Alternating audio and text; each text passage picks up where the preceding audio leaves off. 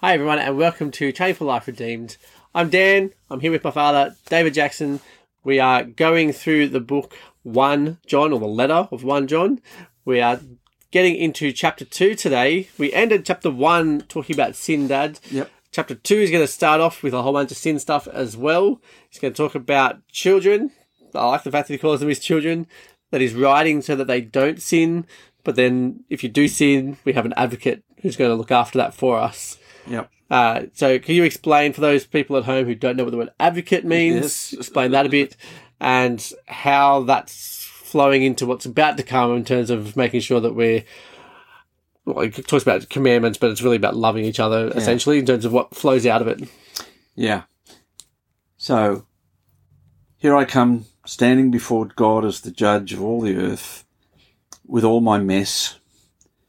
Uh, and he declares me innocent, righteous. I'm a saint because Jesus died in my place and paid for it all. Uh, that's where we finished at the end of chapter 10. He's, he's done the deal. Um, Chapter one. chapter 1. yep, chapter 1. So Jesus has died, he's paid for it all. Therefore, I am safe to come and confess my sin. And I am sure that when I do, when I put my faith in Jesus, all of it will go onto his account, to be taken off my account, and I'm done. Yeah. Now, what happens when I turn around, walk out of the court, and go out and sin again? In some people's thinking, that means we have to go and kill Jesus again. I'm only forgiven for the sins I committed up to when I confessed and committed to Jesus. And then when I go back and sin some more, I'm unsaved and now I've got to go back and get resaved. And that, that's not what the text is saying. So what happens when I sin, I'm a saint, I'm new creation, and I, then I go out and I do something stupid and I contradict who I am by sinning. What happens when I bring that to the Lord and say, I did the wrong thing? I have an advocate with God the Father in his courtroom standing there, and that is Jesus. He's actually sitting on the throne next to God the Father. So when I commit a sin and I come to my Heavenly Father and I say, I've made a mess of it again, I've done the wrong thing, I'm ashamed of it, forgive me.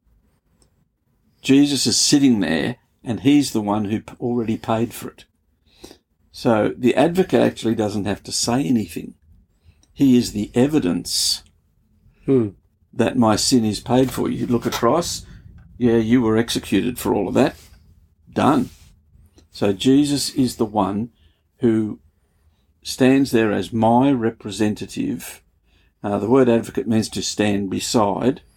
So he's my ally and he stands there in my place in heaven and in God's court and therefore God looks across, it's paid for, done.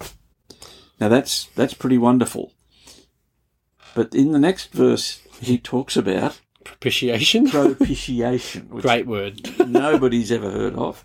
Um, lots of English Bibles have expiation. Nobody's ever heard of that either. Um, most English versions say atoning sacrifice, and that misses the point. So this word propitiation is about turning away God's anger. And the reason why we don't have a lot of that in the English Bibles is because people don't like thinking of God as getting angry. Uh, but if you've if you've ever opened the Bible, the wrath of God is revealed from heaven against all ungodliness and unrighteousness of men. Who are you kidding? You can't reinvent God so that he never gets angry. Hmm. Okay, I've got to face an angry God.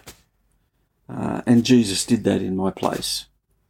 So he is the one who turn, who takes the anger of God, the wrath of God, and he turns it away from me. Hmm.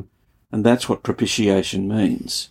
So there's so much happening at the cross. He takes the judgment, he takes the anger of God, he takes, and that's the other thing that comes up in this chapter.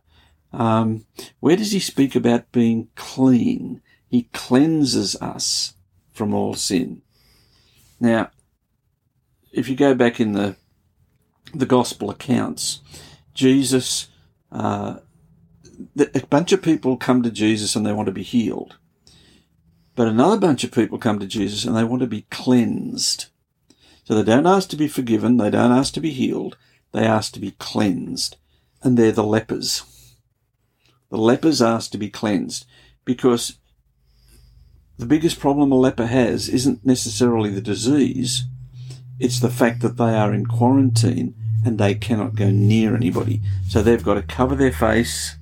You think, I mean, after COVID, you know, cover your moustache and yell unclean, unclean.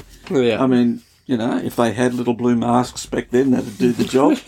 um, unclean, unclean, but you're not allowed out. You're not allowed in community. You're not allowed with people because you're unclean. And these people come to Jesus and they say, I want to be cleansed.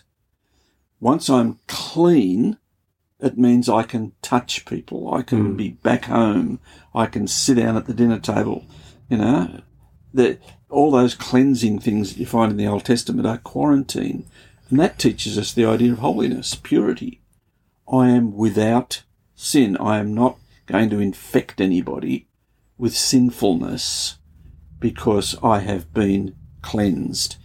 Now, when I go and jump in the mud again, I am cleansed by the blood of Christ. Um, that this is a, a, an amazing picture of sustaining who I am by continually coming back to Jesus. And John's going to do that as he goes through in this chapter, uh, just before we get towards the end of what we're looking at today in verse 14. But as you go through and he starts talking about the idea of, you know, loving your brother and fathers, loving, you know, goes through different people, fathers, Yeah. children, etc. And it's all about loving each other. But he also gets, like, he talks about if you don't love, if you hate your brother, then, you know, you're not walking in the light Yeah. type stuff. But he gets to verse 12, he's just like, I'm writing this to you children, you know, little children, because your sins have been forgiven. Yeah, it's Like, a it's- done deal. It's like it's like you are sinful, but you've done this, and you're no longer sinful. Yeah, you can't use the excuse which Christians do all the time.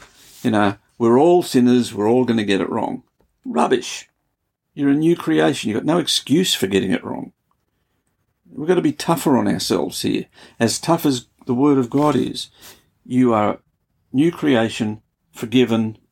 You have the gift of the, you're holy enough that God Himself can dwell in you. You are the Holy of Holies walking around in the community hmm. when Jesus walked around in the community, Jesus' holiness is more infectious than their disease. He touches somebody that's unclean, they're healed. Uh, if I, you know, have got the flu or something and I go breathe on somebody, they get sick. Uh, this is what it means to be cleansed, is that I'm no longer going to do the damage.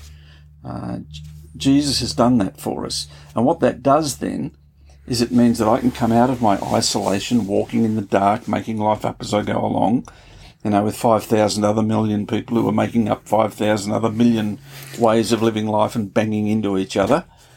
Here we are in the dark, you know, groping around, hurting each other. The light comes, we come to Christ, our sin is gone. We can then reconnect. And so he calls us to love one another and he addresses us like we are God's family. Um, and that this concept of being God's forever family really drives John. Uh, he's the beloved disciple. You know, he talks to them as my, as little children, um, which an old guy can get away with. but yeah, that, that's a wonderful picture in a world where everybody's, you know, marriages last five years if you're lucky. Um, this this is an amazing uh, reconciliation and putting life back together again. Well, that brings us to the end of this episode. If you've enjoyed it, we would love for you to come and grab the study notes that go along with this episode and make sure you come and hit the subscribe button, all that kind of jazz that you want to do so that you can continue to enjoy this series. We're going to continue next week going through 1 John, 1 John chapter 2, right? Uh, we're up to verse 15, so we'll continue from there in next week's episode. Thank you so much for coming and joining us.